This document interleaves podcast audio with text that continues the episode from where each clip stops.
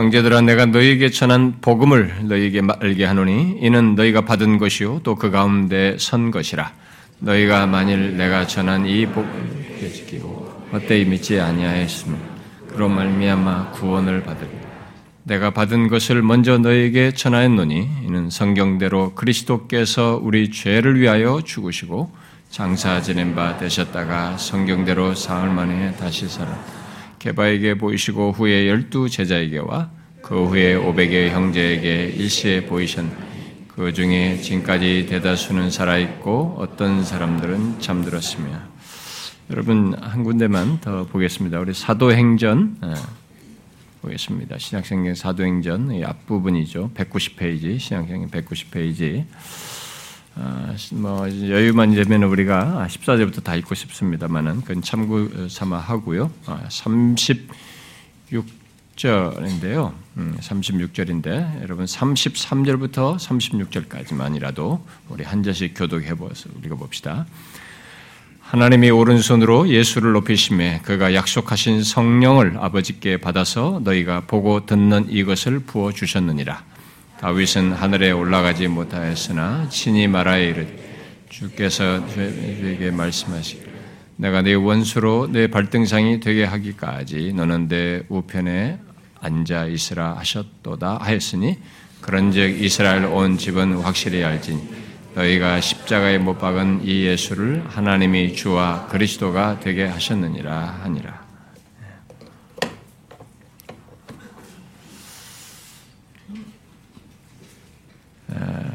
이 땅에 태어난 모든 사람은 자신이 왜 죽어야 하는지는 몰라도 어, 일단 자신이 죽는다는 사실만으로도 그런 조건에서 구원을 얻을 수 있는 길이 있다는 소식이 있다면은 그 소식에 귀를 기울이지 않을 수 없습니다. 아, 자신이 가지고 있는 조건만으로도 아, 그런 소식은 분명히 아, 기쁜 소식입니다. 아, 그, 그 기쁜 소식은 인류 최초부터 오랜 세월 동안 아, 그런데 아, 약속되고 예언되고 어, 예고되었다가 흔히 우리가 흔히 이게 BC와 그 AD로 나누는 시점에 마침내 있게 되어서 지금까지 계속 그 기쁜 소식 복음이 예, 전해지고 있습니다. 그 죽어야 하는 조건에 있는 왜 죽어야 하는지 모르는 우리들이 모르고 있던 우리들에게 그 죽게 되는 원인과 그것으로 있게 되는 결과로서 죄와 사망이 해결되는 길이 있다는 이 기쁜 소식이 바로 그런 오랜 예언과 약속의 성취 속에서 마침내 있게 되었다는 것입니다. 오늘 우리는 그 기쁜 소식을 하나의 종교적인 이야기로 듣고 전해지는 경향이 강해서 왜 복음이 기쁜 소식인지도 모르고 복음을 들어도 별로 기쁜 소식으로 여기지 않고 오히려 뒤섞인 복음, 왜곡된 복음을 듣고 반응하는 일까지 있어서 안타까움을 금할 수 없는 현실을 우리가 보고 있습니다만은 죄와 사망 아래 있는 인간에게 복음은 분명히 복음입니다. 아, 성경이 그 죄와 사망의 문제를 해결하는 것에 대한 답을 말해주고 있는 이 그것을 성취한 기쁜 소식은 인류에게 분명히 기쁜 소식입니다. 오늘날 사람들이 어떻게 반응을 하든 우리는 지금 바로 그런 복음, 이 세상 온 인류를 위한 기쁜 소식을 살피고 있습니다. 아, 바로 이 복음을 알고 어, 제대로 알고 소유하여 살도록 하기 위해서 이 복음을 아, 살피고 있습니다. 너무 흔해 빠져 있고 기독교 교회를 다니면 익숙하게 알고 있는 이 복음이라는 그 내용 단어 어, 이런 거 익숙해 있지만 아, 그것을 제대로 알고 소유하는 것이 얼마나 복된지 우리가 다시 이런 현실 속에서 어, 가질 필요가 있어서 그걸 지금 살피고 있습니다. 그것을 위해서 우리는 먼저 지금까지 앞서서 살폈던 것은 오늘이 제 13번째인데요. 어, 우리가 그동안 12번에 걸쳐 살폈던 내용은 먼저 오늘날 우리들의 현실 속에 유포되어 있는 성경이 말하는 복음과 다른 것들, 가짜 복음이죠. 거짓된 복음들을 어, 살폈고 어, 성경이 말하는 복음이 무엇인지 그것에 이어서 우리가 지난 몇 주 동안 살폈습니다. 그것은 오늘 우리가 읽은 고린도전서 15장 본문에 말하는 바대로 성경대로 아, 그리스도께서 바로 메시아께서 역사 속에 오셔서 죽으시고 장사되고 3일 만에 부활하시고 나타내 보이신 것이 이게 복음이라고 그랬습니다. 그것이 이 세상의 기쁜 소식이고 어, 복음이 되는 것은 바로 그렇게 오셔서 죽고 사심으로써 죄와 죄로 인한 저주를 해결하셨기 때문입니다.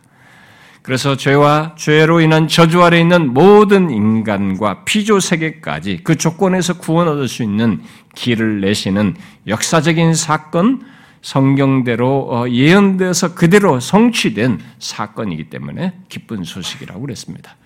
그래서 우리는 먼저 이 세상의 기쁜 소식이 되는 아, 바로 그리스도께서 마침내 오셔서 죽으시고 부활하신 것이 성경대로 일어난 일이라는 것을 아, 굉장히 그것이 우리에게는 쉽게 읽는 사복음서에 기록된 내용이지만 그것은 인류 역사의 어마어마한 사건을 말하는 것이다 라고 했습니다.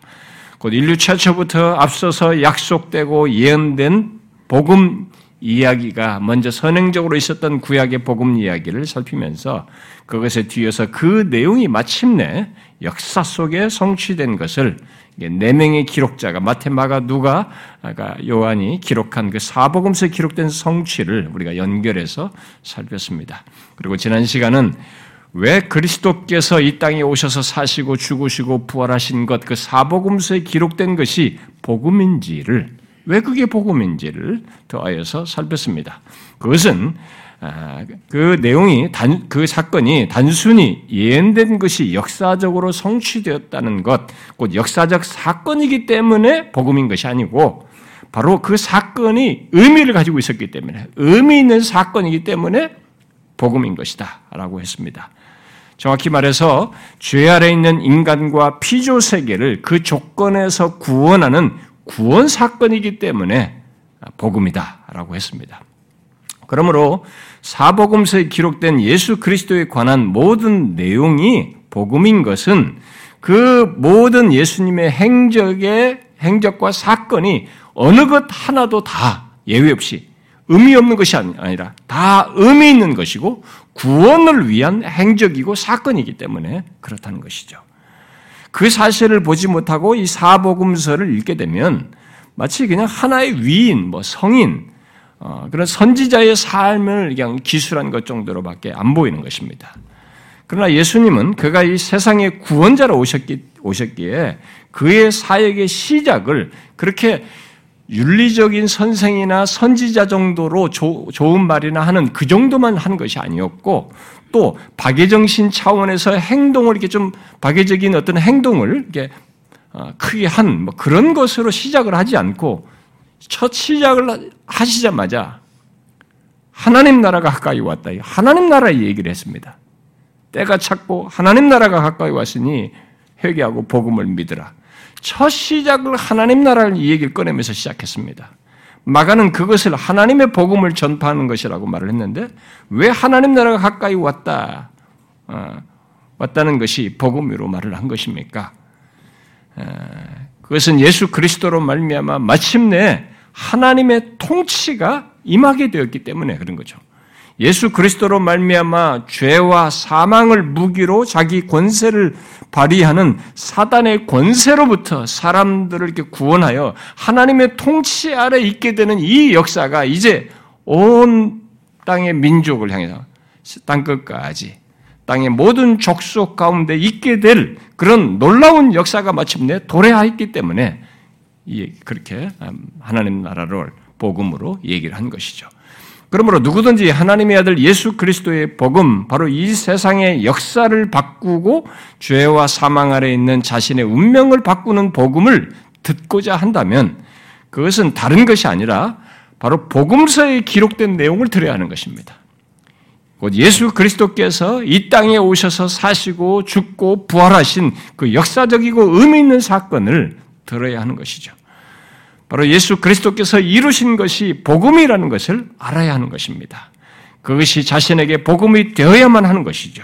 그것이 진짜로 나에게 기쁜 소식이 되어야 되는 것입니다. 그래서 교회를 다니면서도 사복음서에 기록된 예수 그리스도께서 오셔서 죽고 사신 하나님의 아들이 오셔서 사는 이 사실이 자기에게 전혀 기쁜 소식이 되지 않는다면 그 사람은 문제가 있는 것이에요.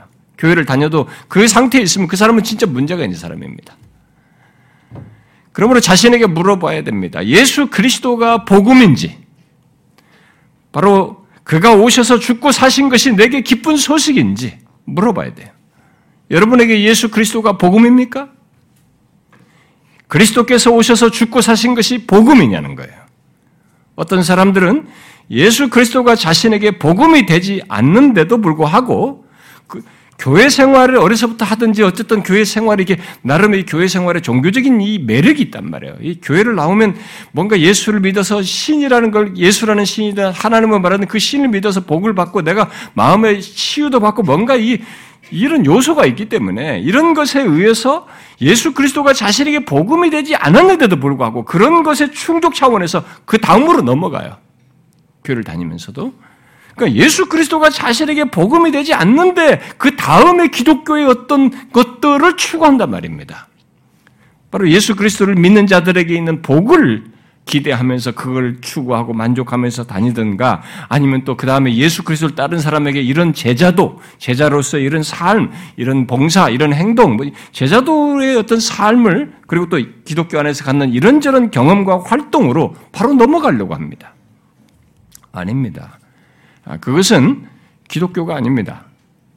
기독교는 성경대로 이 땅에 오셔서 죽고 사신 예수 그리스도가 복음이 되어서 다른 모든 것을 갖고 행하는 것을 말하는 것입니다. 복음이 모든 것의 시작인 거예요. 기독교는 복음이 모든 것의 시작입니다.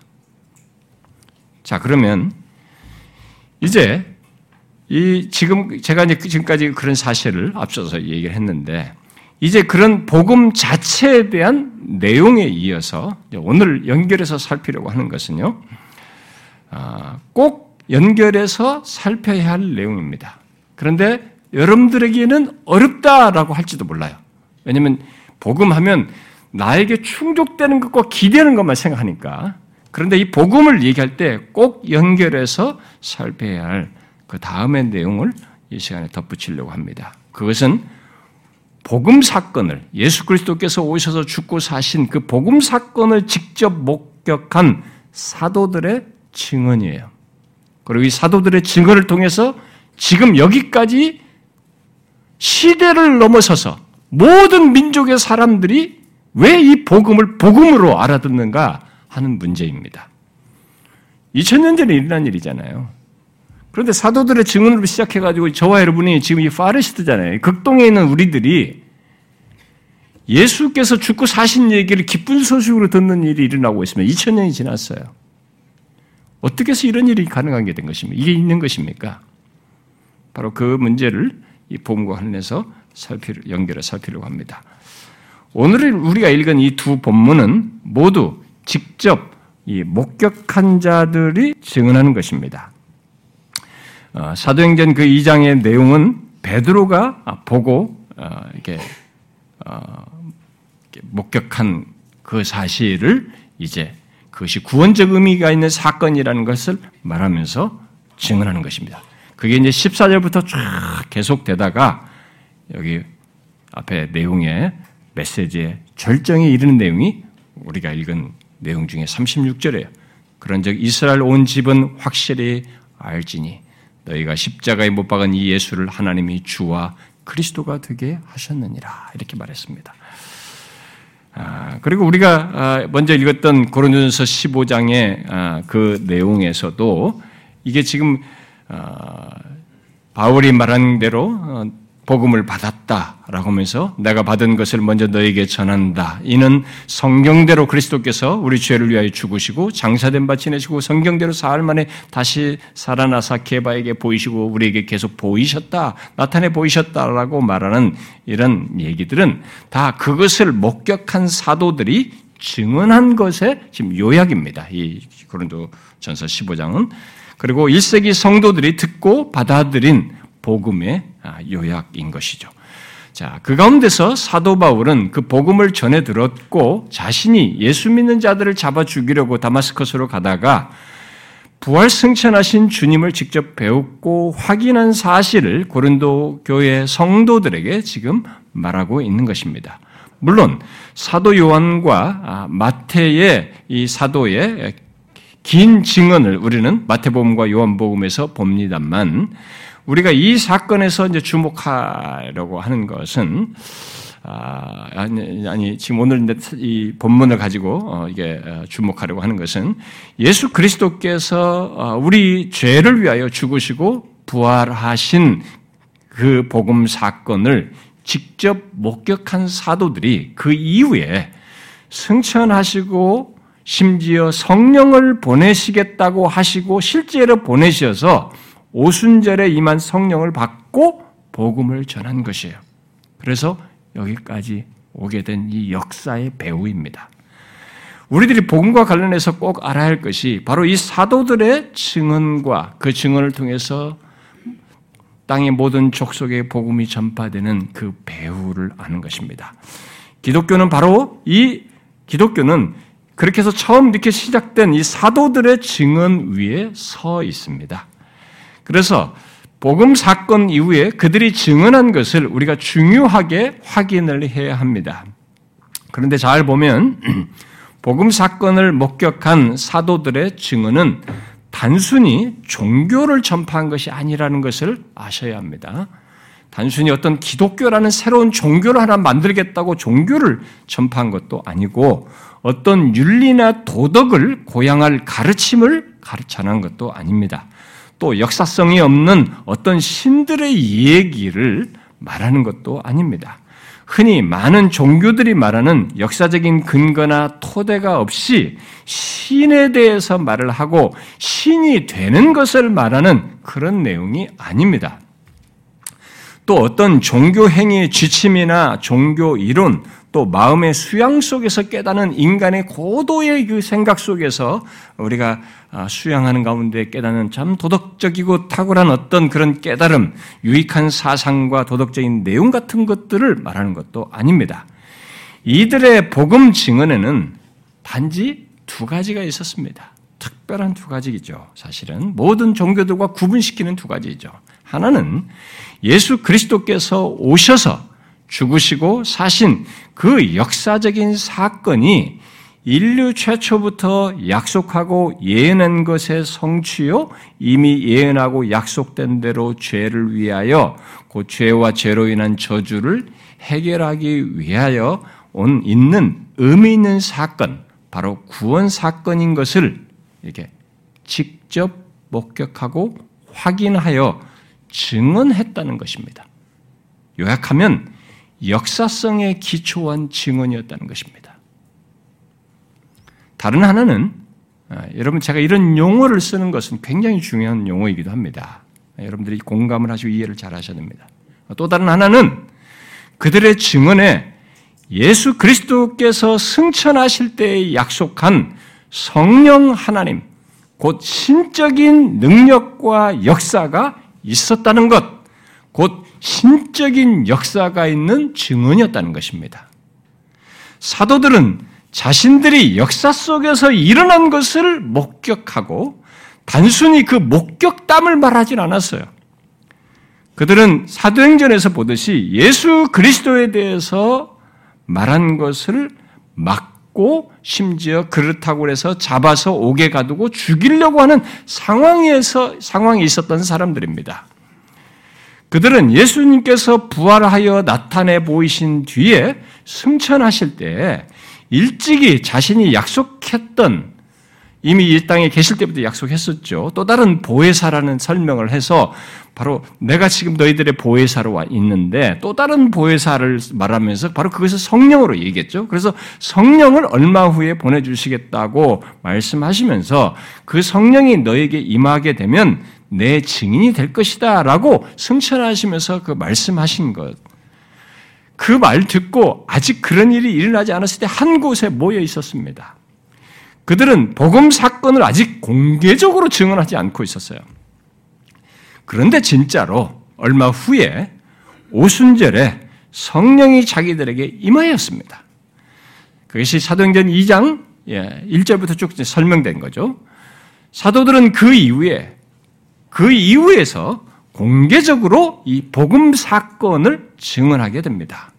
바로 오순절을 지키러 각처에서 온 세계 각처에서 흩어져 있던 유대인들이 다시 예루살렘을 모였는데 그 세계 각처에서 온 사람들에게 자신들이 목격한 이 복음 사건을 증언했습니다. 바로 성령의 감동하심 속에서 말이죠. 그렇게 사도들의 증언에는 그런 아주 단순한 과정이 있었어요. 그런데 그 증언에는 지금 앞에서 제가 말한 이 특별한 두 가지가 있었습니다. 바로 그, 바로 자신들이 본 예수 그리스도의 모든 것.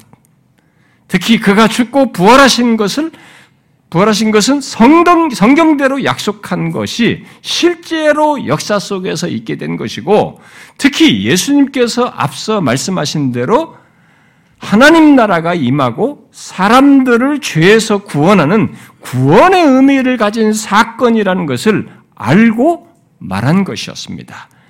이것을 객관적으로 표현하면 역사성이 있는 증언을 했다. 역사성을 담은 증언이었다는 것입니다. 그러나 그것만이 아니었죠. 그들은 그 사실을 자신들의 이성과 객관, 어떤 주관적인 판단에 따라서 또 내가 또 종교적인 체험에서 느낀 그런 주관적인 느낌을 찾아서 그것을 따라서 생각하고 말하지 않았고 약속된 성령이 임하여서 그 성령의 감동과 역사를 따라서 보고 알게 된 사실을 확언하였습니다. 확실하게 증언한 것이죠. 복음 사건은 바로 이런 복음 증언으로 이어진 것입니다. 기독교는 그 역사를 가지고 있어요. 그렇게 해서 이렇게 여기까지 오게 되는 것이에요. 그래서 그리스도께서 오시기 전에 처음 복음 사건을 예언할 때부터 예수, 예수님이 이 땅에 오시기 전부터 예언했잖아요.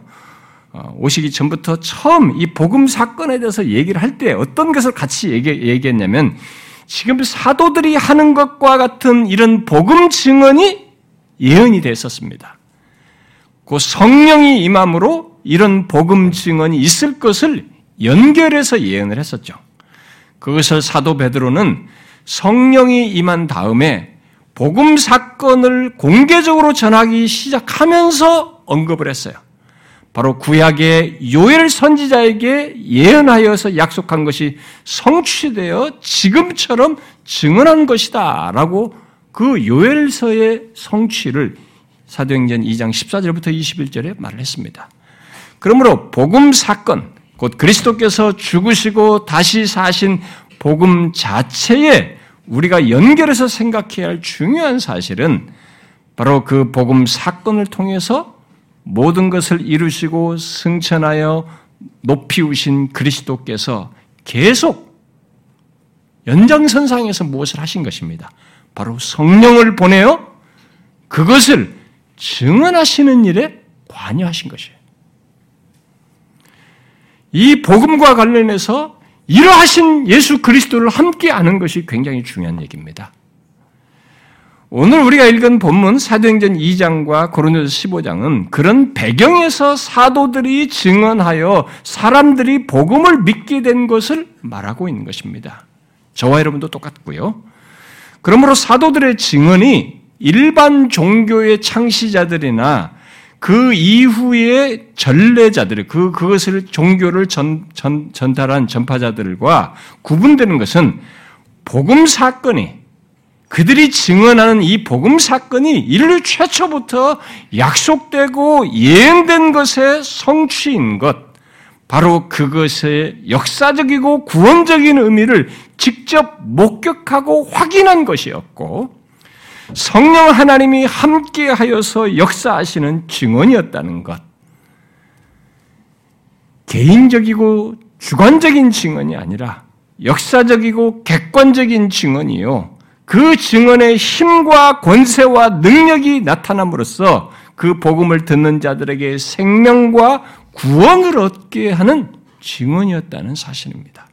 바로 이런 사실 때문에 역사성이 없는 종교나 주관적인 것에 의존하는 종교와 이단들과는 근본적으로 구분되는 것입니다. 이미 세계적인 큰 종교가 되어 있는 그 종교들에도 이 종교성이 주는 만족도가 있기 때문에 거기에 사람들이 심취하고 주관적인 무엇을 경험하면서 신앙을 갖지만 결정적인 결함은 힌두교에서 말하는 신도 역사성이 결여됐어요. 이게 하늘로부터 어떻게 내려와서 성육을 했다고 하는데 그 신도 짬뽕이에요. 그림을 그린 것입니다. 역사성이 없어요. 윤회를 한다고 하지만 윤회를 하는 윤회를 하는 그 중간에 역사성이 없는 거예요. 논리죠. 내가 다시 죽고 무엇으로 윤회하는 것 역사적인 자료가 어디 있습니까? 역사성이 없는 것입니다. 이게 결정적인 것입니다. 이 사도들의 증언이 굉장히 중요한 것은 바로 이런 역사성을 가지고 있는 것입니다. 주관적인 것에 의존한 얘기가 아니에요. 사도들의 이 복음 증언이 역사적이고 객관적이어서 객관적이고 동시에 신적인 역사가 있는 아니 이 얘기 듣는다고 그걸 기쁜 소식으로 받아들이는 사람이 어디 있어요? 누가 팔레스틴 땅에 어떤 저 시골에 어떤 어떤 인간이 하나 태어났대 사람으로 오셨대 근데 그 사람이 죽고 부활하셨대 이 얘기를 듣는데 그걸 기쁜 소식으로 받는 사람이 어디 있습니까? 여기에는 이 사건이 객관적이고 역사적인 뿐만 아니라 이 사, 복음 증언에는 바로 이 신적인 역사가 같이 있는 것입니다. 그런 증언이었습니다. 복음과 관련해서 굉장히 중요한 사실이죠. 특히 그것을 십자가에 달려 죽고 부활 승천하신 그 예수 그리스도께서 높이 우셔서 성령을 보내어 계속 관여함으로써 있게 됐다는 이 사실이 복음과 관련해서 우리가 알아야 할 중요한 사실입니다. 사람들은 이런 복음의 역사성과 그 복음의 중심에 계신 예수 그리스도의 지속적인 연관을 생각하지 않고 복음의 역사를 생각합니다. 그저 사도들이 복음을 전했고 계속 복음을 전하여서 지금에 이른 줄 알아요. 특히 거의 많은 사람들이 사도행전 1장 8절을 들어서 성령 하나님에 의해서 복음의 역사가 있는 것으로만 자꾸 생각합니다. 그래서 복음 전파에는 성령만을 자꾸 이 얘기를 해요. 그건 아닙니다. 그건 잘못 이해하는 거예요. 그게 맞는데 더 중요한 사실이 있어요. 그것에 앞서서 이 땅에 오셔서 죽고 부활하신 바로 그 예수 그리스도께서 승천하여 성령을 보내어 계속 그 복음의 역사의 주권자로 계셔서 있는 일이에요. 이 복음의 역사에는. 그래서 이것이 지속성이 있는 것입니다. 여기에 성령의 역사로 설명을 해도 되지만 그것에 앞서서 성경이 말하는 이 중대한 사실, 이 연속성상에서 복음의 연속성상에서 말하는 중요한 사실을 알아야 되는 것입니다. 사도들은 그것을 알았고 바로 그 역사의 목격자로서 첫 증언이었고 이 사실을 그대로 오늘 사도행전 2장에서 말하듯이 증언한 것입니다. 만일 기독교가 이런 것을 이 목격자가 있었다 할지라도 그저 사람들의 열심과 방법의 모든 것을 맡겼다면 어떻게 됐겠습니까? 아무리 최초의 목격자가 있어도 최초의 목격자 이후에 사람들을 들은 사람들은 조금 뭔가 있었겠죠. 어, 호감도 생기고 그러겠지만 오래 가지 못했을 것이고 또 계속 이것은 왜곡되었을 것입니다. 그런 것은 뭐 얼마든지 주거나 하면서 계속 왜곡됐을 것이에요. 그러나 사도들은 앞서 말한 그 두 가지 조건을 가지고 있었을 뿐만 아니라 복음 사건의 중심에 계신 예수 그리스도께서 높이 우셔서 계속 그들의 주가 되시어 주가 되셔서 주장하시며 성령을 통해서 역사하시기에 모든 시대, 모든 민족의 사람들, 인종과 언어가 다르던 어떤 배경을 가지고 있던 모든 사람들에게 복음이 전파되는데 이 사람들이 그걸 기쁜 소식으로 듣는 것입니다. 그런 놀라운 일이 있게 되는 거죠. 기독교는 이런 놀라운 배경 속에서 사도들의 증언 위에서 세워진 것입니다. 모든 족속에서 사람들이 그 아, 심플한 사도들이 전한 너무 간단한 얘기죠. 예수 그리스도 오셔서 죽고 사시고 부활하셨다는 이 심플한 사도들의 증언을 듣고 기쁜 소식으로 여겨 예수 그리스도를 믿고 구원을 얻게 되고 삶이 변화되고 사회를 바꾸는 데 동참하는 이런 일이 있게 된 것입니다. 그래서 에베소서 2장은 그렇게 해서 복음을 듣고 어, 예수를 믿게 된 에베소 교회 사람들 바로 그렇게 예수 믿는 자들을 뭐라고 말했냐면 사도와 선지자의 터 위에 세우심을 입은 자다라고 그랬어요. 그래서 모든 예수 믿는 사람은 사도들의 복음 증언 위에 서 있는 것이에요. 그래서 이 사도들의 첫 사도들의 복음 증언은 굉장히 중요한 것입니다. 아무리 역사가 흘러가도 복음과 관련해서 굉장히 중요한 것입니다. 기준이에요. 이들은 결코 그들의 목격담을 말해주는 사람 정도가 아니었다는 것을 알아야 됩니다. 그들은 부활하신 주님께서 잘 이해 못하는 이들에게 모세와 율법과 선자의 글과 모세 율법과 선자의 글과 시편 이 세 개로 말하면 구약 성경 전체를 요약한 말이죠. 구약 성경 전체가 자신을 가리켜서 바로 그리스도를 가리켜서 기록하고 그래서 모든 것이 이루어졌다는 것을 이들에게 설명해 줬어요. 그런 것을 다 알므로써 그들은 이 구약의 복음 이야기가 성취된 사건임을 명확히 알고 확인한 증인들이었습니다. 특히 예수 그리스도께서 약속한 성령이 임한 후에 성령에 감동되어서 주관적인 무엇이 아니라 정확한 사건과 그것의 의미를 전한 증인들이었어요. 그래서 사도행전 2장에서 복음을 공개적으로 증언하면서 이들이 말한 게 반복해 그 뒤로부터 반복해서 말하는 것이 뭐냐면 우리가 이 일의 증인이로다. 그랬어요. 이들은 잠시 후에 또 솔로 3장에 가서 솔로몬의 행각에서 복음 사건을 또 그들에게 말하면서도 우리가 이 일의 증인이라라고 말했어요. 또 사도행전 5장 뒤로 또 가서는 대제사장들과 그와 함께한 사람들에게 잡힌 조건에서 그들 앞에서 말할 때에도 복음 사건을 말한 뒤에 우리는 이 일의 증인이에요. 그랬어요. 또 고넬료에게도 복음 사건을 말하면서 우리는 유대인의 땅과 예루살렘에서 그가 행한 모든 일의 증인이라 이렇게 말했어요. 그러므로 우리는 복음 사건 이후에 그것을 목격하고 그 모든 것이 성경대로 성취된 것을 알게 된 이 사도들, 특히 복음 사건의 역사성뿐만 아니라 그것이 의미 있는 구원 사건인 것을 알게 된 이 사도들, 더 나아가서 약속한 성령을 받아 그 성령의 역사 속에서 복음 사건을 증언한 최초의 증인들이요, 복음의 확언자들인 이 사도들의 증언만이 기독교의 복음이라고 하는 것을 알아야 합니다. 다른 복음을 생각하면 안 됩니다.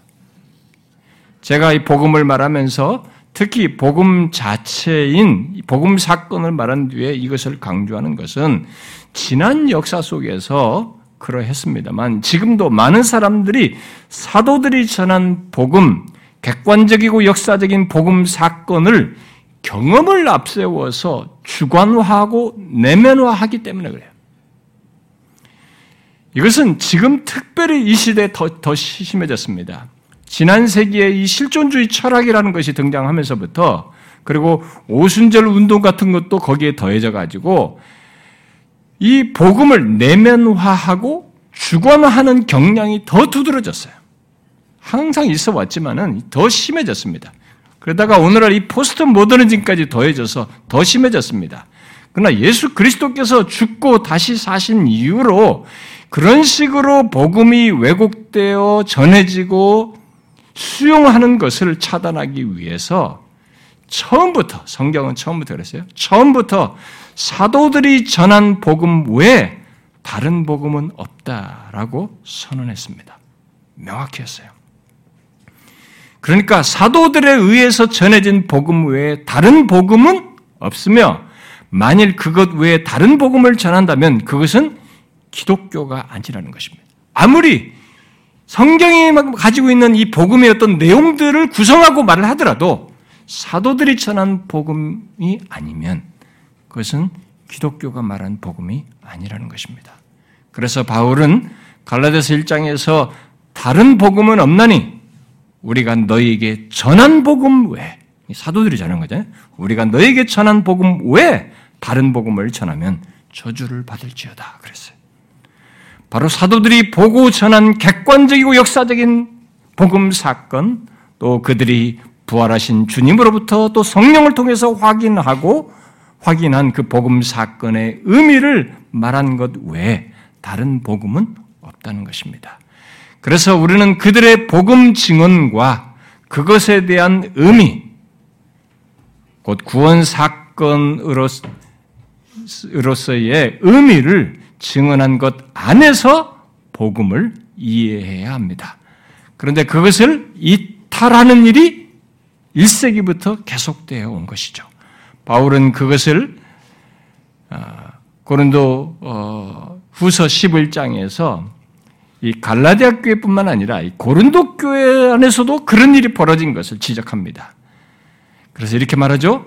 만일 누가 가서 우리가 전파하지 아니한 다른 예수를 전파하거나 혹은 너희가 받지 아니한 다른 영을 받게 하거나 혹은 너희가 받지 아니한 다른 복음을 받게 할 때에는 너희가 잘 용납하는구나. 그랬어요. 바로 이런 일이 일어났던 것입니다. 그런데 지금도 계속 일어나고 있어요. 이것은 주님이 오실 때까지도 일어날 일입니다.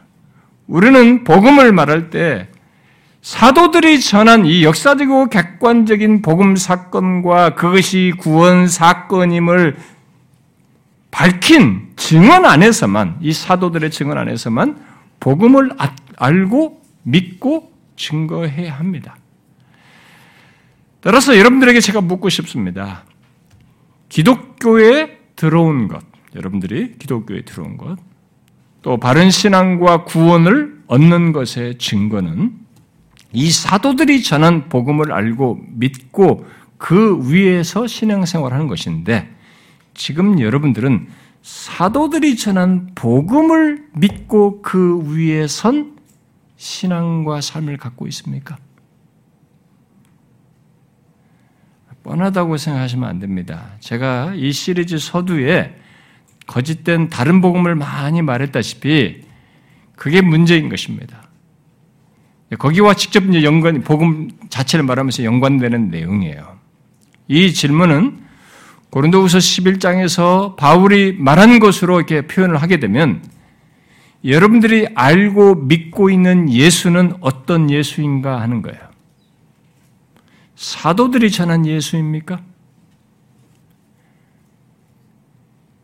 특히 고린도 교회처럼 다른 예수는 아닌가요? 지금도 우리 주변에는 도덕적인 성인으로서의 예수를 말하는 사람들이 많이 있습니다. 그리고 가난과 질병 같은 이런 모든 것으로부터 구원해주고 해방시켜주는 그런 의미의 해방자 예수를 말합니다. 또 사회 변혁가로서의 예수를 말하는 사람들이 있습니다. 또 신화적인 존재로서의 예수 등 사도들이 전한 예수와 다른 예수를 우리들 주변에서는 흔하게 말하고 있습니다. 또 일반적으로는 사람들이 각자가 자기를 위해 생각하는 이런저런 예수, 곧 나름의 예수를 두고 있어요. 그래서 종종 우리들이 아이들에게도 예수에 대해서 말할 때 사람들은 주관적으로 상상한 예수를 말하는 일들이 종종 있습니다. 그건 정말로 경계해야 됩니다. 또 어떤 사람들은 자기가 환상을 보고 어떤 느낌을 가졌고 이런저런 경험 속의 예수를 말하는 일이 많이 있어요. 그러나 바울은 고린도 후서 11장에서 사도들이 전한 것과 다른 예수를 말하는 것은 다른 복음을 말하는 것으로 얘기를 했습니다. 우리들이 무엇을 보고 체험을 했든 또 우리가 어떤 상상을 하든 그 모든 것은 사도들이 보고 전한 예수, 바로 이 땅에 오셔서 죽고 사신 그 예수 그리스도에 대한 증언에 종속되어야 하는 것입니다.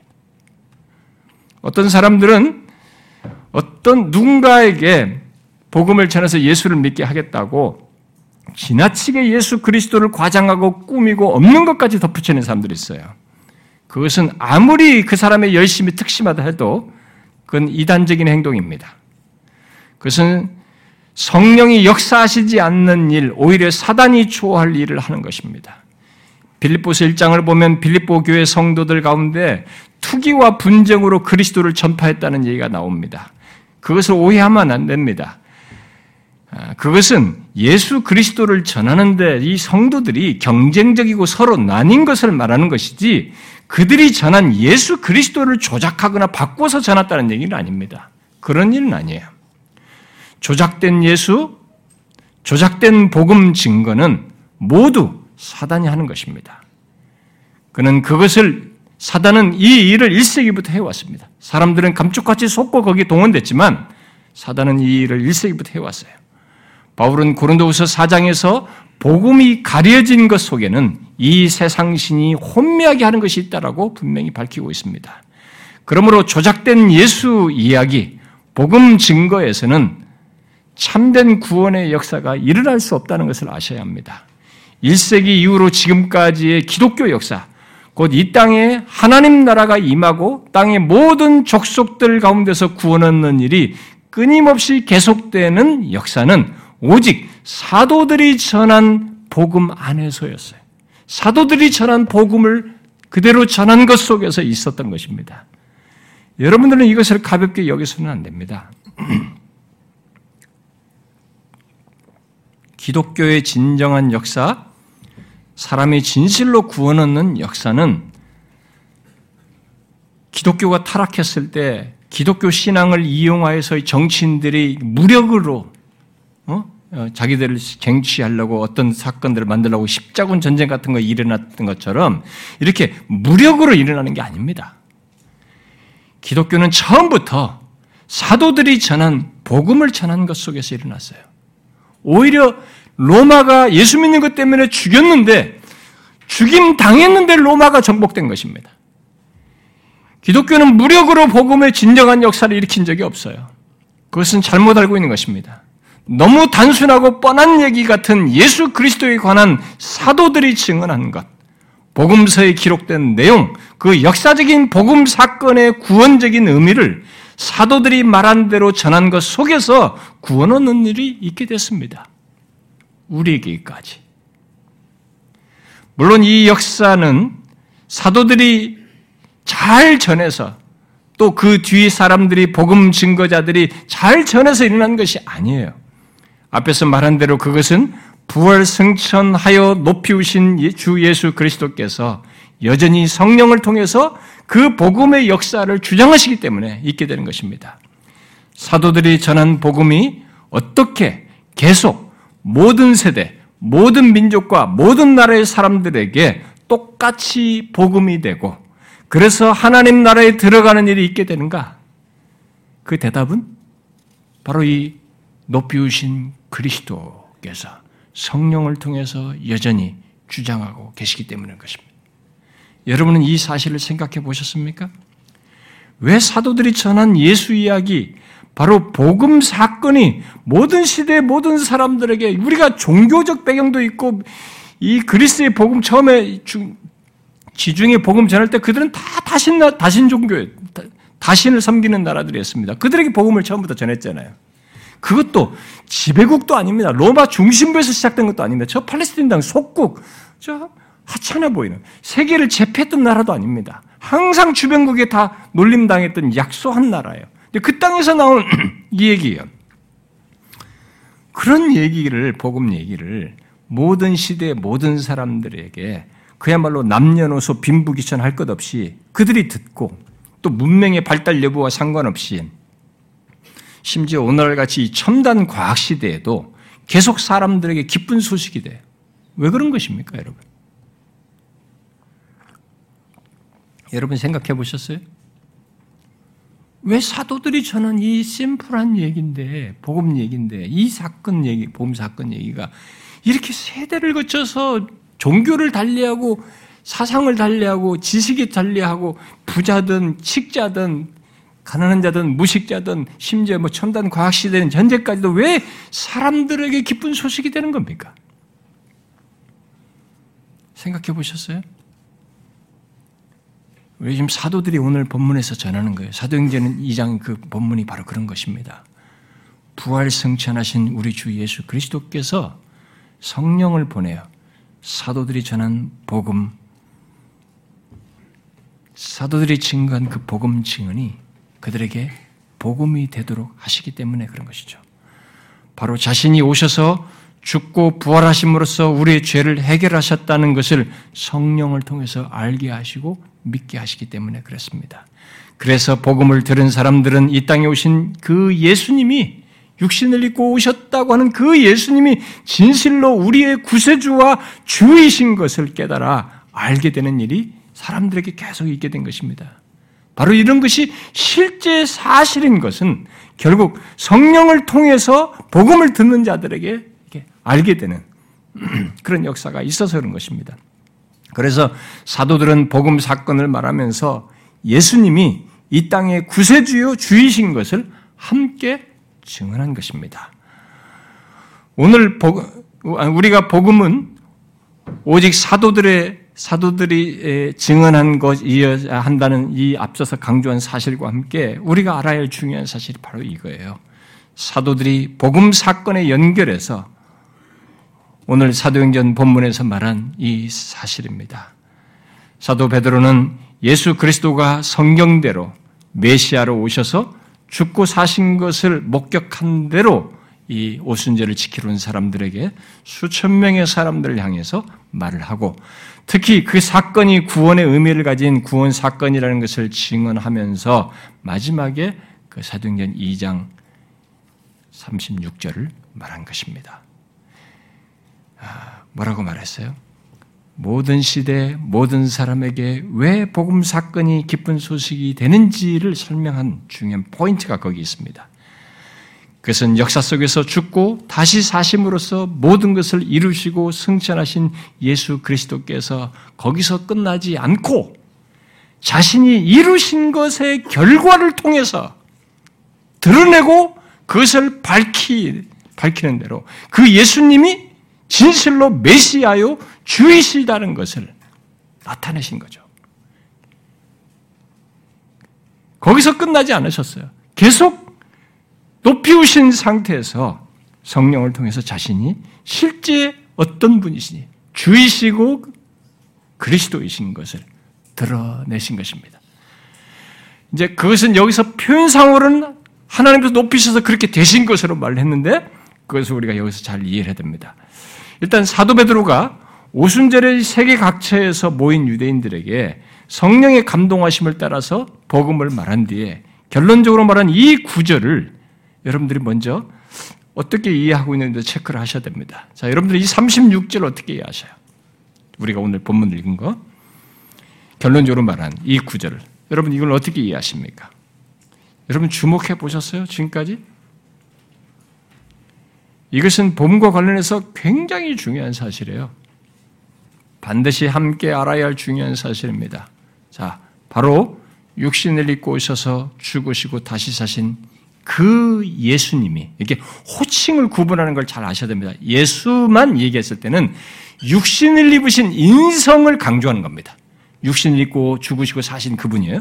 예수님이 그리스도가 그리스도와 주가 되신 거예요. 이 되셨다는 이 중요한 사실이 여기 우리가 본과 함께 알아야 할 중요한 사실이에요. 베드로는 이 사실을 최근에 그리스도를 십자가에 못 박은 그 사건을 상기하면서 얘기합니다. 여기 예루살렘에 모인 사람들은 그 예루살렘에서 외쳤어요. 십자가에 못 박으시오. 십자가에 못 박으 외친 사람들입니다.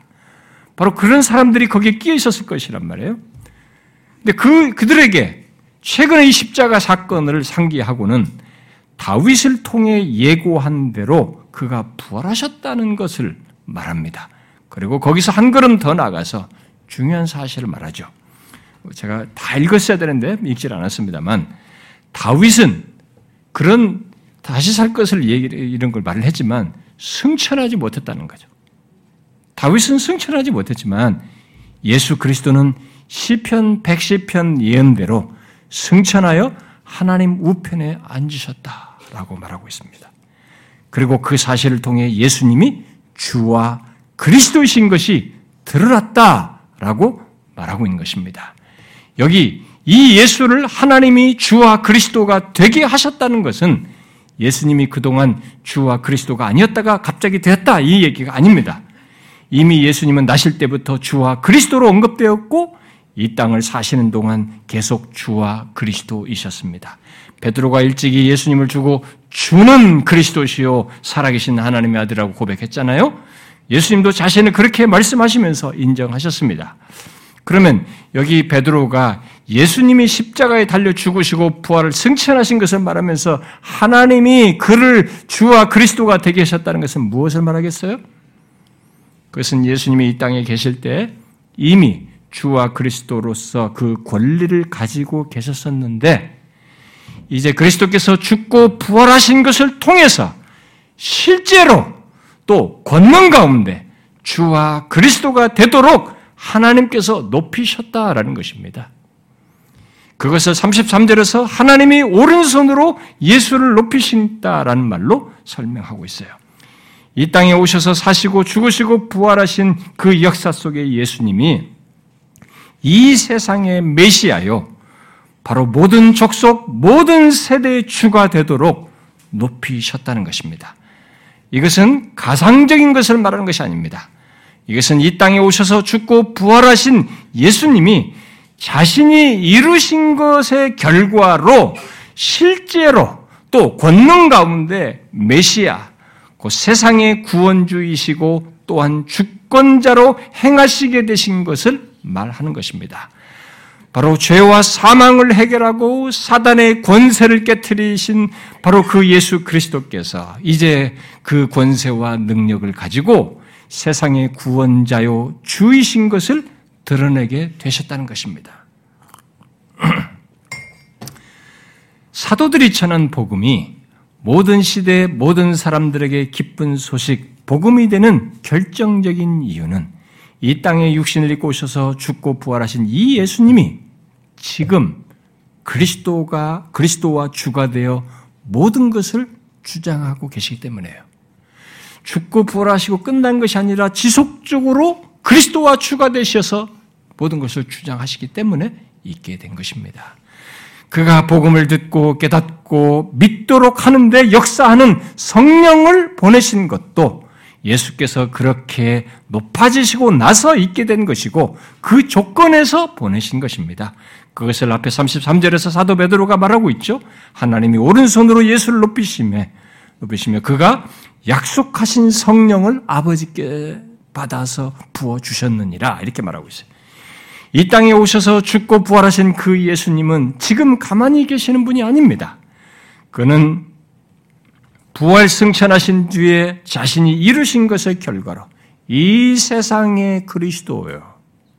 주로 높이 오셔서 사도들이 전한 복음을 듣는 자들에게 구원을 주시는 일을 계속하고 있는 것입니다.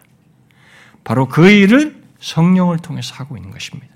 그래서 사도들이 전한 복음이 1세기부터 지금까지 이렇게 모든 시대를 거쳐서 모든 민족과 나라의 사람들에게 죄와 사망에서 구원 얻는 기쁜 소식 복음으로 들려지게 되고 구원 얻는 일이 있게 되는 것입니다.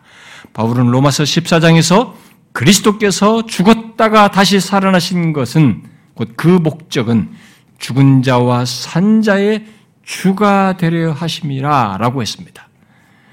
여러분, 이 땅에 오셔서 죽고 부활하신 예수님은 지금 이 땅에 태어나서 존재한 모든 사람들, 그가 살았던 죽었던 그들 모두의 주예요. 산자와 죽은 자의 주가 되셨습니다. 이 사실을 빌보 2장은 더욱 상세히 구체적으로 말하는 것이죠. 자신을 비워 낮추시고 육신을 입고 오셔서 십자가에 달려 죽기까지 복종하신 예수님을 하나님이 지극히 높여 모든 이름 위에 뛰어난 이름을 주어 하늘에 있는 자들과 땅에 있는 자들과 땅 아래 있는 자들, 자들로 모두 무릎을 예수의 이름에 꿇게 하시고 모든 입으로 예수 그리스도를 주라 고백하게 하셨다고 말하고 있습니다. 이런 사실 때문에 이 땅에 육신을 입고 오셔서 죽으시고 다시 사신 예수님은 승천하시어서 모든 세대 모든 사람들 가운데서 주가 되시어서 모든 것을 주장하며 행하시고 계신 것입니다.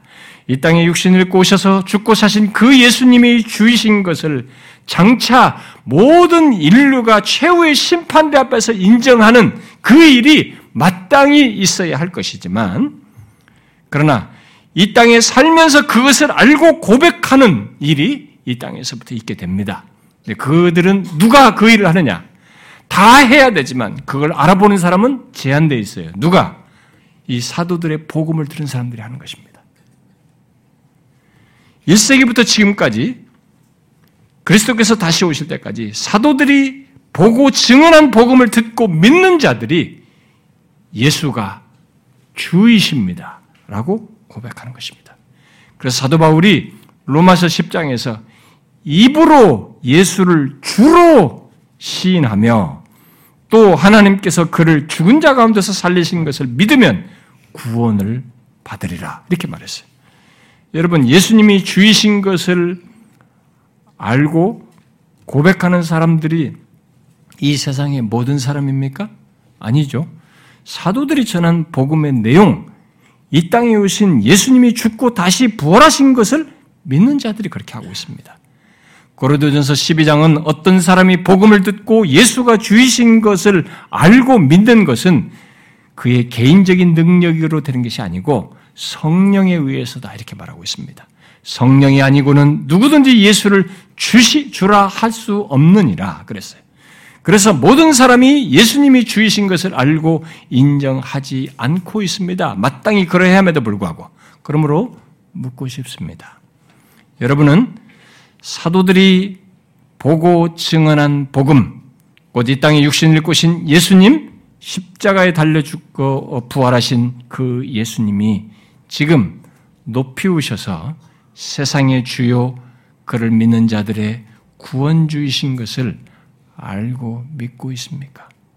육신을 입으신 그 예수가 마리아를 통해서 나신 그 예수가 주이신 것을 믿고 있습니까? 이것은 1세기부터 사도들이 보고 증언한 복음을 듣고 믿는 자들만 갖는 반응이에요. 그 일을 높이 우신 주 예수 그리스도께서 성령을 보내어서 사도들의 증언한 복음을 듣는 자들 안에서 1세기부터 지금까지 계속 해오고 있는 일입니다. 그래서 사도들이 전한 복음을 듣고 믿는 자들에게 어느 시대 어떤 사람이든 모두 예외 없이 이것을 하는 거죠. 예수가 주이시다고. 그런데 오늘날 사람들은 이것을 아주 쉽게 생각합니다. 왜냐하면 입술로만 고백하는 것으로 이게 되는 줄 알아요. 우리가 사형리 사형리 결단할 때도 예수님이 나의 주이시다고 고백하면 입술로 고백하면 구원한다 이렇게 말하면서 당신은 구원받았습니다 이렇게 하잖아요. 이렇게 우리가 배워놔 가지고 잘못하고 있는 것입니다. 아닙니다. 예수님이 주이시다는 것은 입술로만 그렇게 고백하는 것을 말하지 않습니다. 그것은 베드로가 그것을 설명하기 위해서 하나님께서 그를 높여 자기 오른편에 앉으신 것으로 설명하고 그것을 구체적으로 예언한 시편 110편의 성취로 말한 것에서 알 수 있듯이 높여진 예수 그리스도, 하나님 우편에 앉으신 예수 그리스도를 인식하는 것이에요. 이 인식이 없이 예수가 주이시다. 이거 거짓말입니다, 여러분. 이건 지금 지식 없는 얘기를 하고 있는 것입니다. 사도 베드로가 여기서 지금 말한 높이우신 하나님 우편에 앉으신 것을 설명한 높이우신 이 예수 그리스도를 인식해야 돼요. 그리고 그 인식에 따라서 이러신 분에게 육신을 입으셨지만 이분이 이러신 분이신 것에 대한 인식 속에서 그에게 합당한 신앙과 반응을 갖는 것이 예수가 주이시다라고 하는 고백에 맞는 것이에요. 그래서 여러분에게 묻는 것입니다. 예수님이 높이어서 하나님의 우편에 앉으셨다는 것이 여러분 무엇을 말하는지 아십니까? 물리적으로 어떤 보좌에 앉아 있는 것을 말합니까? 우리가 사도신경이 신앙 고백할 때도 하나님 우편에 앉아 계시다가 라는 말을 하는데 그게 지금 무엇을 말합니까? 그것은 우주적인 권위와 통치를 상징하는 말인데 가장 흔한 말로 하면 그가 주권을 가지고 다스린다는 것입니다. 정말로 주로서 다스린 것입니다. 더 이상의 육신에 입고 있었던 그분의 모습이 아니에요. 그분이 이렇게 연장선상에서 그 상태에 있는 것입니다. 그러므로 사도들이 복음을 말하면서 확언한 이 사실, 곧 예수님이 하나님 우편에 앉으셨다는 것은 사도행전 본문에서 말하는 바대로 두 가지를 말하는 거예요. 구세주이면서 또한 주님이시다고 하는 것을 말하는 것입니다. 비록 이 세상이 이 사실을 다 모르지만 예수님은 부활 승천하여 하나님 우편에 앉으심으로써 이 세상의 구세주이실 뿐만 아니라 주이심을 확증하신 것입니다. 이 사실을 베드로는 대제사장과 그와 함께한 자들에게 복음을 말하면서 똑같이 증언했죠. 이스라엘에게 회개함과 죄사함을 주시려고 그를 오른손으로 높이사 임금과 주로 구주로 삼으셨느니라 그랬어요. 여기 임금은 보통 군주, 통치자, 왕을 뜻하는 것인데 이 말을 사도행전 3장이나 히브리서 2장 같은 것에서는 주로 이렇게 번역했어요. 결국 예수님이 하나님 우편에 앉아 계신 우편에 계신다는 것은 그가 메시아로서 모든 것을 이루신 분으로서 그가 지금 구원을 주시는 권위를 가진 구세주이면서 동시에 복종을 요구하는 그런 위치에 계신 분이시다라고 하는 그런 복종을 요구하는 권위를 가지신 주이시다고 하는 것을 말하는 것입니다. 이것은 사도들이 보고 증언한 복음을 듣게 될 때 성령께서 알게 하시는 것이에요. 그 사람이 예수 그리스도에 대해서 갖게 되는 반응인 것입니다. 바로 이 땅에 오셔서 죽고 부활하신 그 예수님이 자신이 이루신 것에 근거해서 구원을 주시는 권위를 가지신 세이비어, 우리가 구세주이시면서 동시에 우리들이 복종해야 할 로드죠. 주이시다. 왕이시다고 하는 것. 주권자이시다고 하는 것을 말을 하는 것입니다. 거기에 우리가 예수님이 주이시다라고 할 때는 이런 주님의 달라진 높이우신 존재에 대한 인식 속에서 그가 세이비 구주이시면서 주이시다고 하는 인식 속에서 합당한 반응을 갖는 것입니다. 그러므로 복음을 제대로 알고 믿는 사람들은 이 땅에 오셔서 죽고 부활하신 예수 그리스도를 그저 자신을 구원해 주시는 세이비어다, 구세주이다. 이렇게만 알지를 않습니다. 기독교가 자꾸 반쪽으로 흘러가는 중이 뭐냐면 예수를 얘기할 때 자꾸 구세주만 얘기하는 거야. 구세주다, 구주만 얘기하는 거야. 이게 지금 잘못 알고 있는 것입니다. 이분은 구세주이면서 동시에 Lord예요. 주이신 것입니다. 왕이신 것입니다. 그렇게 높이우신 분이신 것이에요. 바로 예수 그리스도가 우리를 구원 주시는, 우리에게 구원을 주시는 구세주이실 뿐만 아니라 동시에 그에게 마땅히 기꺼이 순종해야만 한, 그분을 인정해야만 하는, 그분께 복종을 해야만 하는 주이시다는 것입니다. 그것이 예수가 주이시다라고 하는 것은 설명이에요. 그런 그 고백을 하는 것이 내포된 내용인 것입니다. 당신이 나의 구세주일 뿐만 아니라 당신은 나의 주이시며 왕이십니다. 마땅히 내가 당신에게 복종해야만 하는 존재이십니다라는 고백이 합당히 거기 내포되어 있는 것입니다. 그러므로 묻고 싶어요. 여러분에게 예수 그리스도는 어떤 분이십니까? 여러분들이 든, 들은 복음, 그 복음 속에 예수 그리스도는 어떤 분이시냐는 거예요. 사도들이 보고 증언한 그 예수 그리스도 성경대로 죽고 다시 살아나셔서 승천하여 높이 오신 이 구세주이면서 주이신 그분이십니까? 잘 보십시오. 교회 다니는 사람들 중에는 구세주로만 인정하는 사람들이 많아요. 자꾸 자기의 도움을 주고 나를 구원해 주시고 계속 그쪽으로만 해. 그분에 대한 합당한 반응을 안 합니다. 그가 나의 주권자라고 하는 것에 대한 인정을 안 해요. 로드십이라고 하잖아요. 우리 주권이라고 그러잖아요. 이 주대심에 대한 합당한 기꺼운 인정과 복종을 하질 않습니다. 아직도 당신은 나를 도와주는 분이고 구원해주는 분이고 주권은 내게 있는 것이에요. 내 마음대로 결정하니 신앙과 삶의 나의 모든 것은 이 복음을 듣고도 내가 주인 행세를 자꾸 하려고 하는 것입니다. 이건 복음을 정확히 알고 있는 것이 아닙니다. 여러분들은 이 부분에서 정확하셔야 됩니다. 우리가 복음을 얘기하면서 외국되게 복음에 대한 지식의 문제가 아니라 복음을 아는 것의 실체가 무엇인지가 이것과 밀접하게 관련되어 있어요.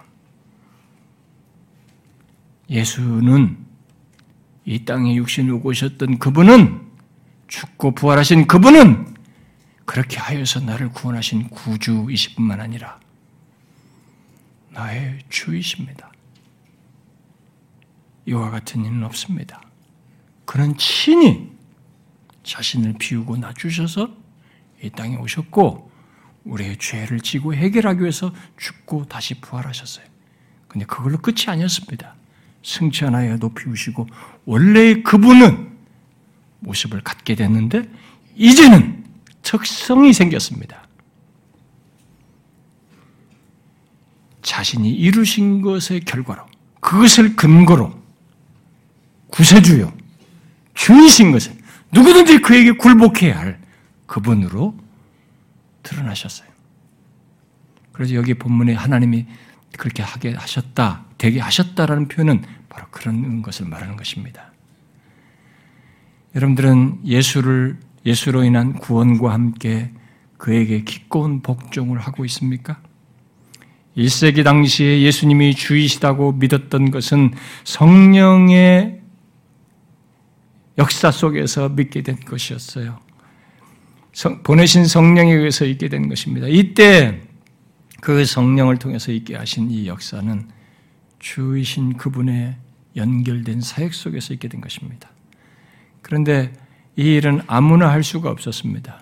예수가 주이시다라고 고백하는 것은 그리고 그렇게 합당한 반응을 하는 것은 아무나 할 수가 없었습니다. 왜냐하면 1세기 당시에는 로마 황제가 주라고 했기 때문에 그랬어요.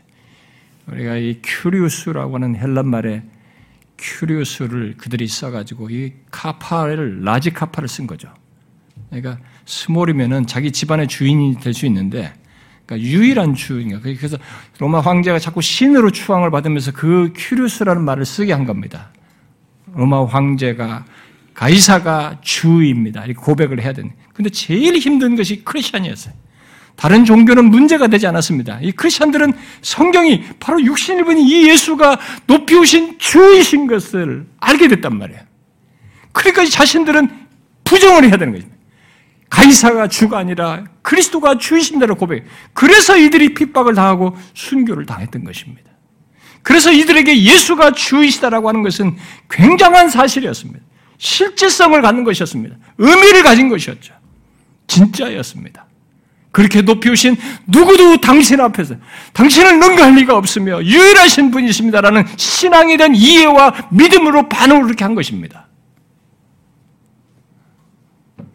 여러분에게도 예수님은 그런 주이십니까? 그래서 인격적으로 기꺼이 복종하십니까? 오늘날 이 포스트 모더니티에서는 복종이라는 단어가 거부감을 불러일으킵니다. 뭐 신앙으로 거부하고 예수께 복종하고 상당히 거부감이 생겨요. 그건 예수를 몰랐을 때 얘기예요.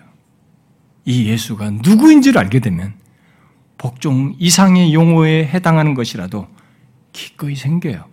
이분의 어떤 분이지 인식이 명확하니까. 이분은 모든 일을 심판하실 분으로 등장하십니다. 우리를 죄와 사망에서 구원하시기 위해서 자기의 생명을 내어주는 것에서 멈추질 않고 세상의 주권자로 계셔서 나중에 심판자로 나타나십니다. 기꺼이 복종하고 싶죠. 그러니까 그게 안 되는 것은 이 예수가 주이신 것을 모르기 때문에 그래. 구세주 정도는 생각할지 몰라도 이분이 나의 로드인 것을 왕이신 것을 모르는 거죠. 인정하지 않는 것입니다. 가짜 신앙이죠. 주관적인 신앙입니다. 자기주도적인 신앙인 거죠. 어떻습니까, 여러분? 여러분들에게 예수는 주이십니까? 이 예수는 인성을 강조하는 용어예요, 지금 여기서 말할 때. 이 땅에 육신 입고 계신 이 예수가 여러분들에게 주이십니까? 어떻습니까? 사도들이 복음 사건과 함께 말한 내용입니다. 이것이 복음 사건과 연결돼서 계속 진행되고 있는 일이기 때문에 말한 것입니다. 저와 여러분 모두가 이것을 정확히 알고 실제로 예수를 주로 인정하면서 살고 참 그런 참된 신자의 모습을 갖기를 소원합니다. 자, 기도합시다.